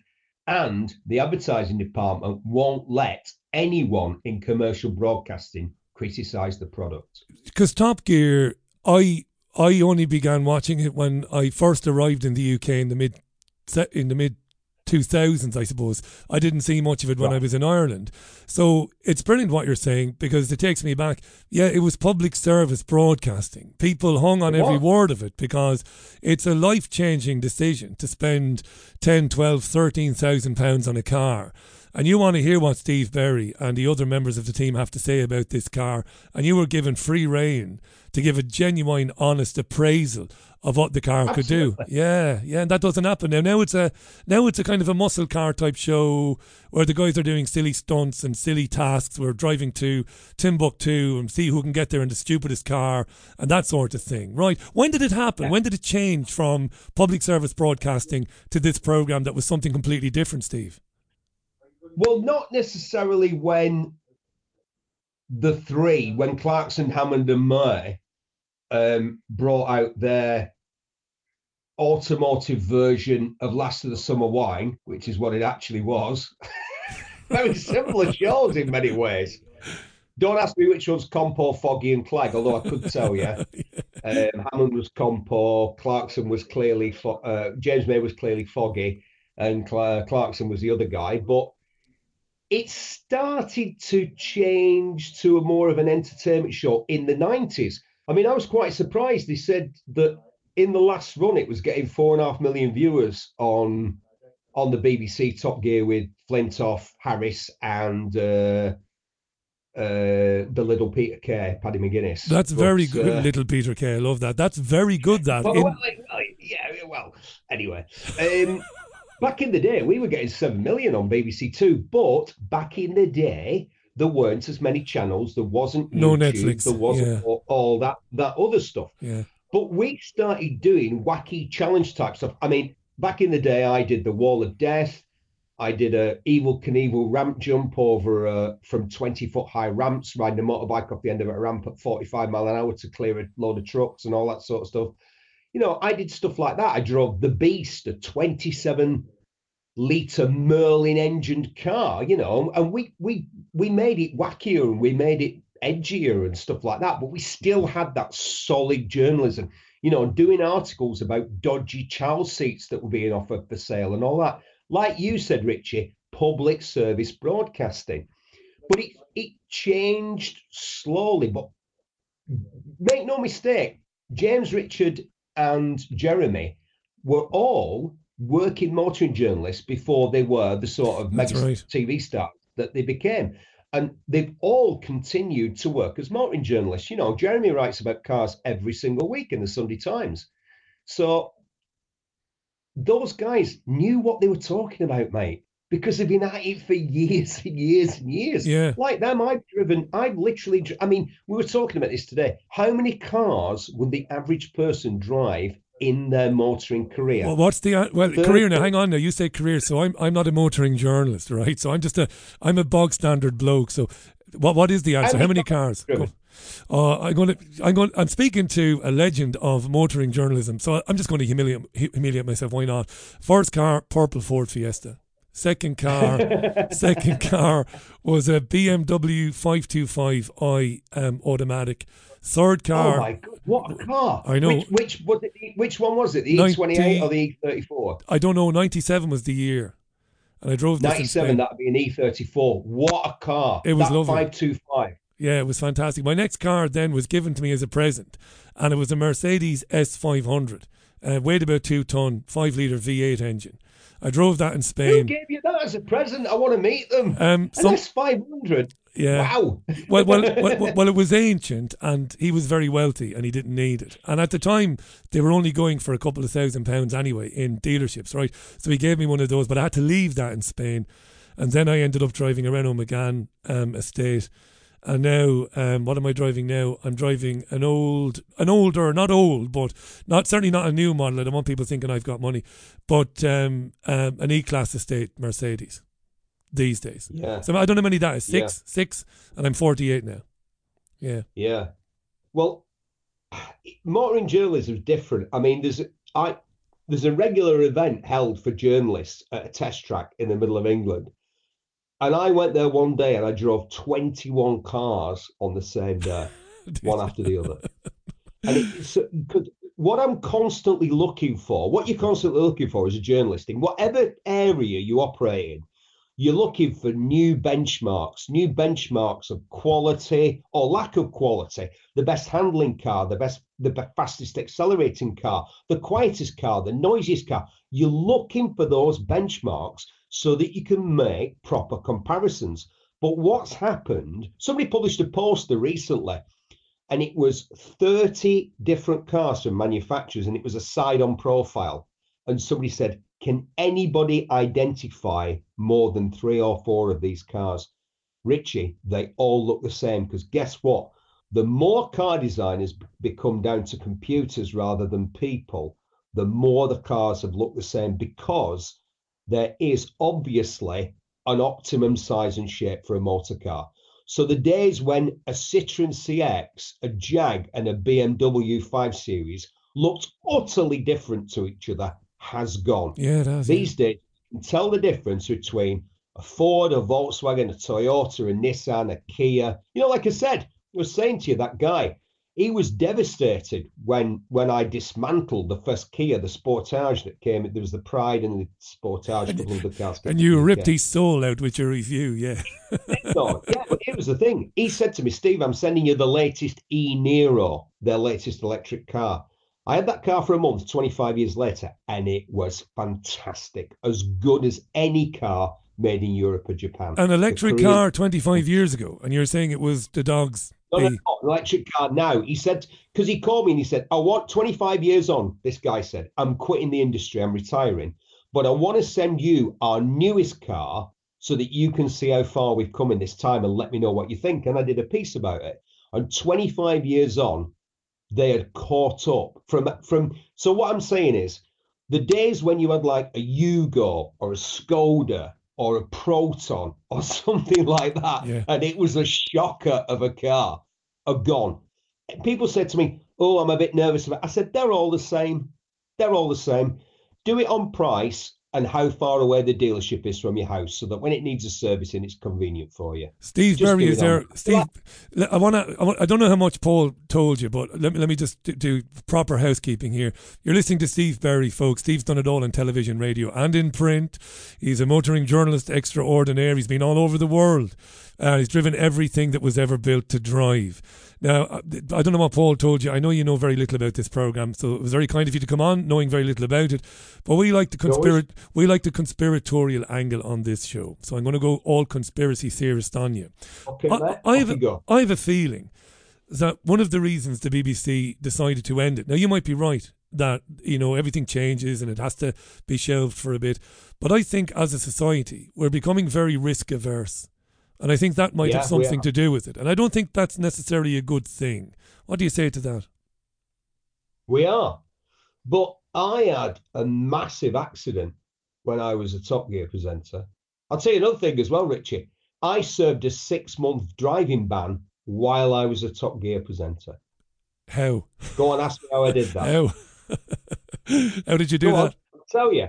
Back in the day, if you got banned in the UK, which I did for speeding, not for drink driving or dangerous driving, for speeding, pure speeding, topping up on my license, I got a six month ban.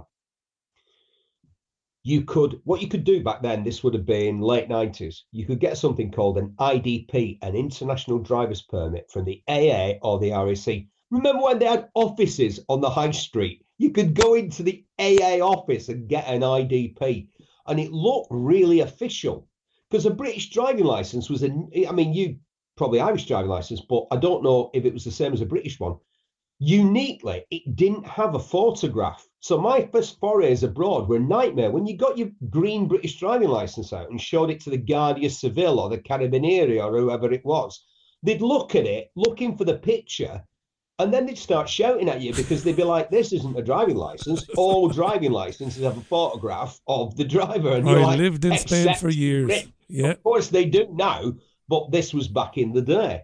But like I said, I I would appear on the program, and Quentin was always Quentin Wilson, two L's as we called him because it was Wilson with two L's. And I still know Quentin, good lad, but he would always do the the introductory menu for the program. He'd say, Tonight on Top Gear, I'm telling you about the latest value in used hatchbacks. Jeremy is driving the new turbo Subaru, and Steve Berry is in Japan, Korea, Germany, Holland, Italy, Spain. I went all over the world, mate. It was one of the best things that's ever happened to me Amazing. because I could drive abroad. And that was the sort of pragmatic attitude that they had. I put a Lotus upside down in a ditch just outside Ormskirk in Lancashire. I Nearly knew. killed myself and the cameraman, and that story did not appear in the national press. And the reason it didn't is because they did a deal for another story about somebody else at the BBC and kept my story out of the papers. So the BBC traded Steve Berry for somebody else. I love this. So we'll keep the Steve Berry turning the Lotus upside down story. We'll keep that quiet. And, and in return for you keeping it quiet, here's a bit of dirt on, I don't know, Noel Edmonds.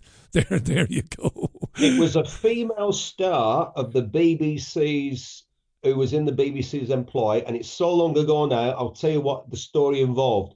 The story involved her getting up on a table at a boozy awards ceremony in London and dancing, but then crashing down and ended up with a stalk of a wine glass inserted where you really wouldn't want to have the stalk of a wine glass inserted unless you took particularly perverse pleasure in that sort of thing.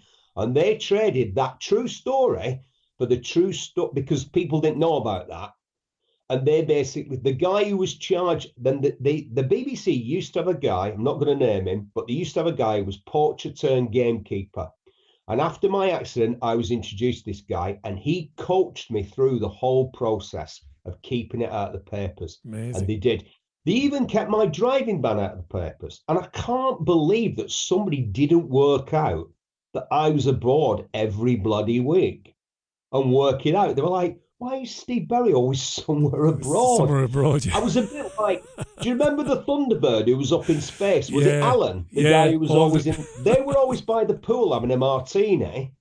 And then he was up there in the orbiting station. I was like him. I was never with the others because I, on I got a driving license. and and I say this now, not like covering stuff up. We we know the BBC has a history of covering stuff up far more serious than than you being um you know a bit silly in in a, in a lotus. But but I want to stay a little bit um, conspiratorial with you if if you don't mind for a few minutes while we still have you. I know you're you're in demand this evening. Steve Berry is our guest. Um, do you fear for the future of the car? Look, um, we cover what I do, Steve, is on this show is I try to give the other side of every of every discussion and wherever I can put credible people on, credible academics. Why will have featured people, eminent scientists who do not believe that the climate emergency is really an emergency, right? That there's a lot of natural Yeah. stuff going on. Now, we look Yeah. at some of the things being proposed to deal with the so called climate crisis. And a lot of it is very, I would say, very totalitarian, you know, life changing stuff. Let's completely turn life on its head. Let's take, you know, the things that we take for granted, let's take them away from people. Do you worry about Yes. driving? I worry about, I worry that the time is coming. I do, mate. Go on. Yeah. How, how seriously do you take it? I'm from I'm from. What like when I arrived at Top Gear in 91, I first crossed their uh, threshold. And I realized quickly that despite the fact that only 5% of British men are privately educated, I was the only person who hadn't been to a paid school. I'm a grammar school boy from Bury. I grew up in a Coronation Street, two up, two downtown, two up, two down house uh, with a tiny little garden at the front and cobblestones outside. And we didn't own a motor car until I was 10 years old. Do you know what my dad had till then? He had a chicken chaser, a Honda Cub, the world's most prolific internal combustion engine vehicle. 76 million people cannot be wrong. Honda 50, 76 no? million. 50. The Honda 50. Yeah. The plastic maggot, the chicken chaser. That's what my dad had to go to work on. Yeah. We got, when I was 10, a mini Clubman estate. And we used to get the seat, the sofa cushions, and we used to sit because there were four kids two in the front, mum and dad in the front, two in the back, and the two little ones in the boot sat on sofa cushions. The motor car was one of the greatest things that happened to ordinary people. Liberating. It widened people's horizons so much. Do you know where we used to go on holiday? Like everybody else that I knew used to go to Blackpool. We were from Bury. Everybody used to go to Blackpool. If you're a little bit posher, maybe Southport. We used to go to Torquay and Newquay. We used to get in our little modest mini and we all used to set off on a massive adventure because on that street, Richie, where I grew up, where I subsequently bought the house next door as my first house when I got married and had kids. When I was a kid, there were three cars, and I, I can remember the cars, and I can tell you them. There was a purple Ford Escort that belonged to Jerry and Sheila. There was Mr. Harrison's orange Maxi, and there was our next door neighbour's blue two door Escort estate because they had two door estates back then. Yeah. There were three cars on the whole street. When I lived there, there was a little bit of pressure, which would have been, you know, when I bought my house there, which would have been 30 years after I was born and lived on that street, there was a bit of pressure on parking. If you go back now, you can't move for cars because everybody's got a car. But for some reason, they want to tell us that that's a bad thing. The car made such a difference in people's lives, ordinary people's lives. It's like today, there's an article in the papers, Rowan Atkinson going on about how electric cars are terrible and we should all hang on to our petrol cars and this, that, and the other. Petrol cars, internal combustion, is a 19th century technology. 19th century, right? It got Bury's twin town was the home of Gottlieb Daimler, one of the pioneers of internal combustion. When I used to go to the baths in Berry, they had a display cabinet with a load of stuff about Daimler in it. And I used to read it. I used to think, oh, look at this Daimler. Oh, wow, he's one of the people that invented the car. And that's our twin town in Germany. Oh, how interesting. And I used to think, when I sort of moved on and became a motoring journalist, I thought, I'd sometimes go to the baths, do a few lengths, and I thought, if I brought Gottlieb Daimler to the late 20th century, I'd be appalled at how little progress we've made. We're still using his bloody invention 100 years later. It's now 125 years later, and people are wanting to hang on to this ancient technology. And here's the problem as well oil has enriched some of the worst people that have ever lived. Think about the people that have made money from oil. It's some of the worst people that this planet have ever produced. So, quite why we want to hang on to it, I have no idea. Infrastructure, though. Um, look, we we we we've. Mate, there was no infrastructure when the internal combustion engine was invented. The infrastructure comes after the invention. Supply follows demand. They didn't put petrol stations in before there was a demand for petrol. Pioneer motorists had to go to Boots the chemist and buy petroleum distillate in gallon cans because it was used for dry cleaning curtains, right? As soon as the motor car became popular, petrol stations popped up. As soon as electric cars become more popular, more charging stations will appear. Here's the question from Isabel. This is good. Um, if you've got time, Richie, can you ask Steve what he thinks about, because you're on the subject, the future of electric cars? You've just basically said it, especially about the longevity of the batteries. Also, Here's ask the him. future of electric cars. Right, I'll, I'll answer that. Okay. At the start of internal combustion, a lot of the technology which became standard very quickly didn't exist. If you go to the world's preeminent vintage car event, the earliest cars ever made, the London to Brighton run, which has just taken place in London, which was to celebrate the repeal of the Red Flag Act. So it's cars pre 1905 cars. You see the very first cars from like the 1890s. No carburetors, no spark plugs. You think, how on earth How did, did these they things go? work Yeah. without the most basic components of an internal combustion engine? Very quickly, somebody invented a carburetor. Because previously, get this, there used to be an open trough of petrol that would evaporate up into a collector like the horn on an old fashioned gramophone player, and it would feed the evaporated fuel into the engine. Quickly, people realized that that was A, really dangerous, and B, incredibly inefficient. Somebody invented the carburetor. We're now in a, in a position where Toyota and Samsung are pioneering solid state batteries. They are one much better than the current L-ion batteries, which using a liquid electrolyte, which is pretty unstable. If it sets on fire, you're screwed. Solid state batteries use a solid state electrolyte to move from the cathode to the anode, the way that a battery works. They're much safer, they're much more stable, and the cars will have a lot more range. This is a sunrise technology. Electric cars are just getting going. And just like internal combustion cars, they're getting really good, really quick. The technology is moving really fast. As And in um, five years' time, electric cars will be unrecognizable from the ones that we've got now. They'll have a thousand miles of range. People are going, oh, really? I say, yeah, look at the original cars from the 1890s. But I, I did the London to Brighton on an 1897 Léon Bollée tricar. It was like a chainsaw engine nailed to a dog kennel. but a 1905 Benz will carry five people at 50 miles an hour. In 10 years, there was incredible advance in the technology. Why? Because the market drove it.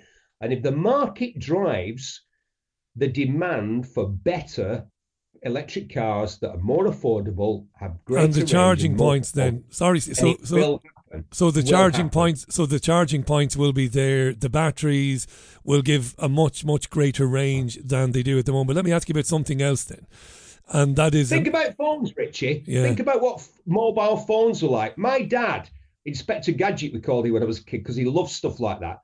My dad had one of the first phones. Not only was it massive, it had a separate like suitcase that was the battery. That's right. you had to have a shoulder strap. yeah. Within a few years, they were. It was the the pace of change. Think what a phone's like now from what it was like ten years ago. It's astonishing technology, and the same thing will happen with electric cars. The ones that we're getting in ten years' time will be unrecognizable compared to the stuff that's Well, well, whether they'll be affordable or not is another thing. We might come back to that. But I, I'm looking at the clock too. I mean, I'm only on air for another 10 minutes anyway. But I wanted to ask you I've got a real problem with self driving cars. I've got a real issue with privacy. with, pri- with privacy, So right? I. I like driving. I like driving. I can't drive like you. I'd love to be able to drive. Maybe one of these days I'll take the very, very early, not sorry, the very basic advanced driving course. Maybe I will. But uh, I do love driving down the country. You know, the car I've got is comfortable. Yeah. I enjoy it. So Yeah. I love that. I can't bear the idea of a self driving car. And I also can't bear the implications of that. And that is somebody knowing where you are all the time. I don't like you know that. where you are all the time now, anyway. I know with the phones, the masts. I know. your phone. Your Yeah, phone's because- telling yeah. where you are all the time. Yeah. The device I'm using to talk to you is telling whoever wants to know. I I got told about um, how f- even phones that are switched off could tell. Yeah. you know, somebody who knows about this sort of stuff was. I said, yeah, but because he was talking about criminals, and I said, surely they can just switch off the phones.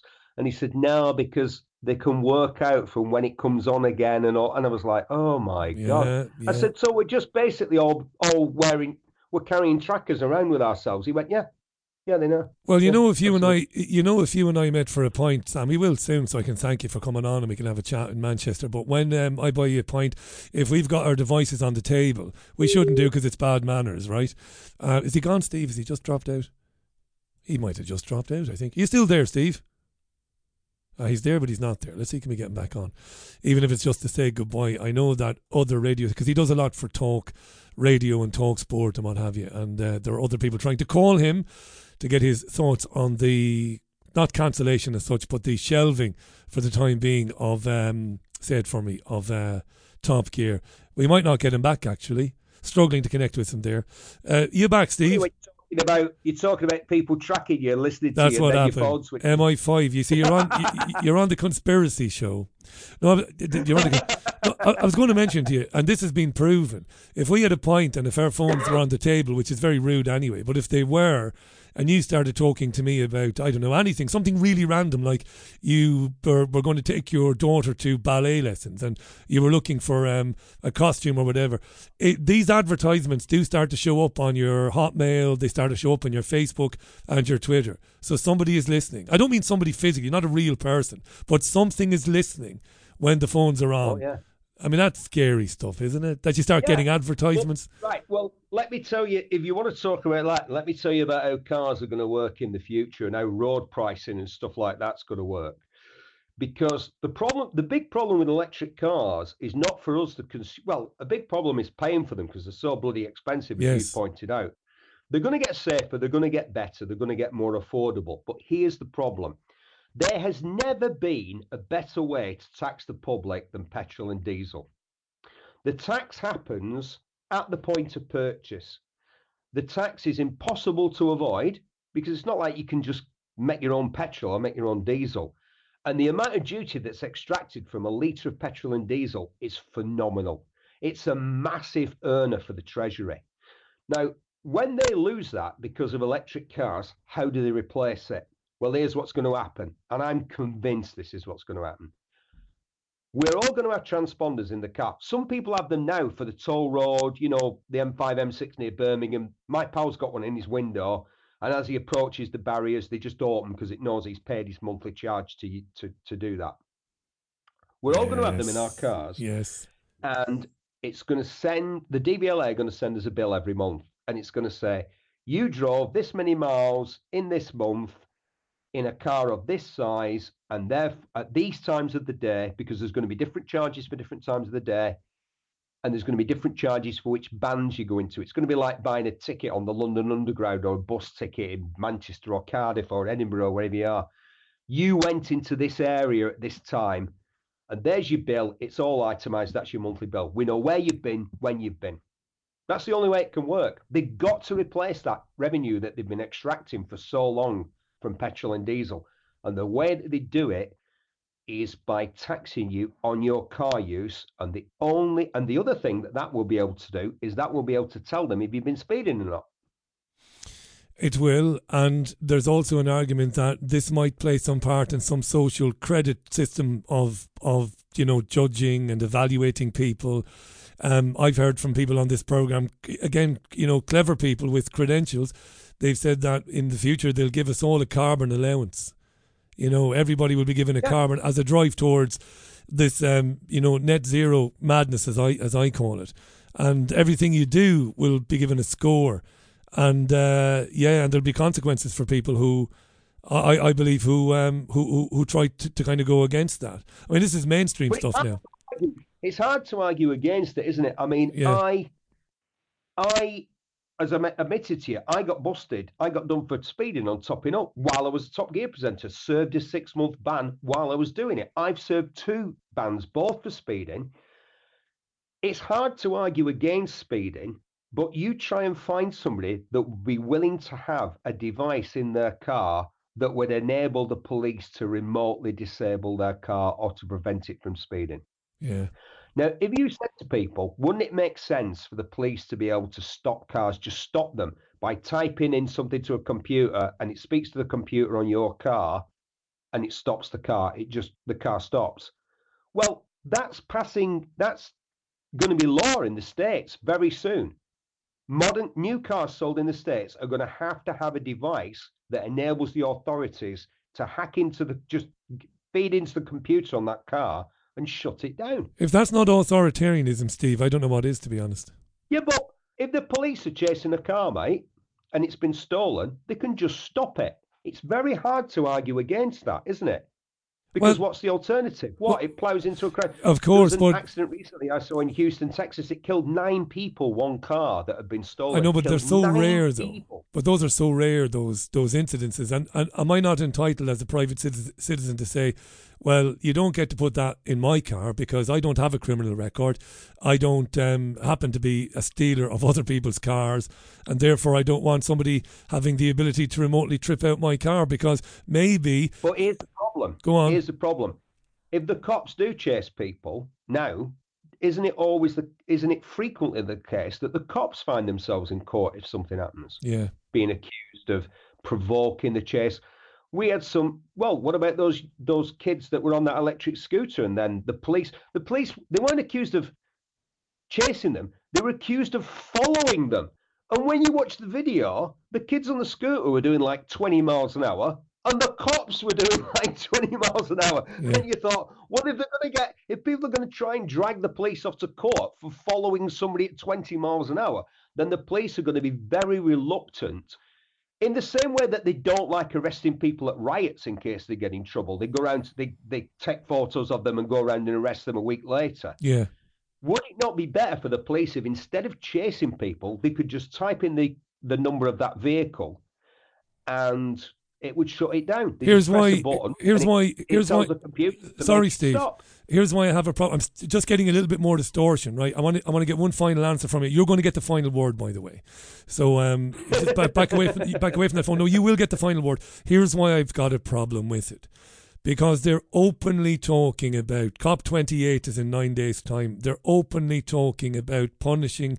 They said today in the Guardian, right? Big study. It's not the Guardian. It's a big.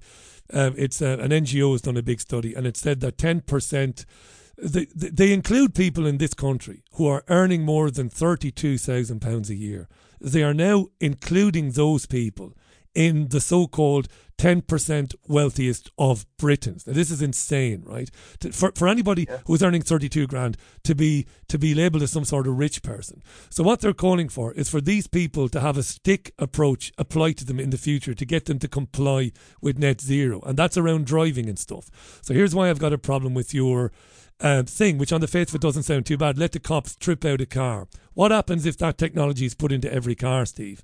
And in the near future, It would be. yeah, hang on, hang on. Let me let, let me let me say because you're going to get the final word, and then we're going to we're going to have to wrap up the program. What if in the near future, um, Mr. Berry, you've got a carbon allowance? You we, Yeah. we we asked you not to be taking your car out every weekend, but Mr. Berry, you persist in doing it, so we've disabled your car remotely. You see, Steve, that application becomes live in this mad rush to net zero. So that's why I would be very reluctant to accept it. I'm going to give you the final word, and before I give you the final word, it's been a pleasure, mate. I hear so much about you from Paul Oh, because Paul loves you to bits, yeah, and yeah. uh, thanks for coming on. It's been great to meet you. So, final word to you then. Am I paranoid or what? Yeah, but probably with good reason. But here's the thing I've been at this motoring journalism game for 40 years now. And whilst I'm struggling with holding these two ideas, I often struggle with holding two ideas in my head at the same time. Me too. Not just because I'm a man, but because uh, I've got a curiosity, an enduring curiosity that's driven me all my life. I still believe that the passenger car, the affordability, which is why I think the Mini was the greatest motor car and will always be the greatest motor car of all time. Not an Aston Martin DB5, not a Jaguar E-Type, not any fancy Rolls Royce or Bentley. The Alec Issigonis Mini, the original Mini, was the it democratized motoring. It brought motoring to the ordinary people of the United Kingdom. The Ford Model T did that in the States a lot, a lot earlier. In, and in Italy, it was the Fiat 500. In France, it was the 2CV. You know, most of the motoring countries had their mini moments. I was with 59 and the Issigonis Mini. But it's not, then cars aren't really an effective way to move people around. Cars spend a massive percentage of their life just sitting there, taking up space, doing nothing. And to the powers that be, they are they are great do as I say, not as I do types, aren't they?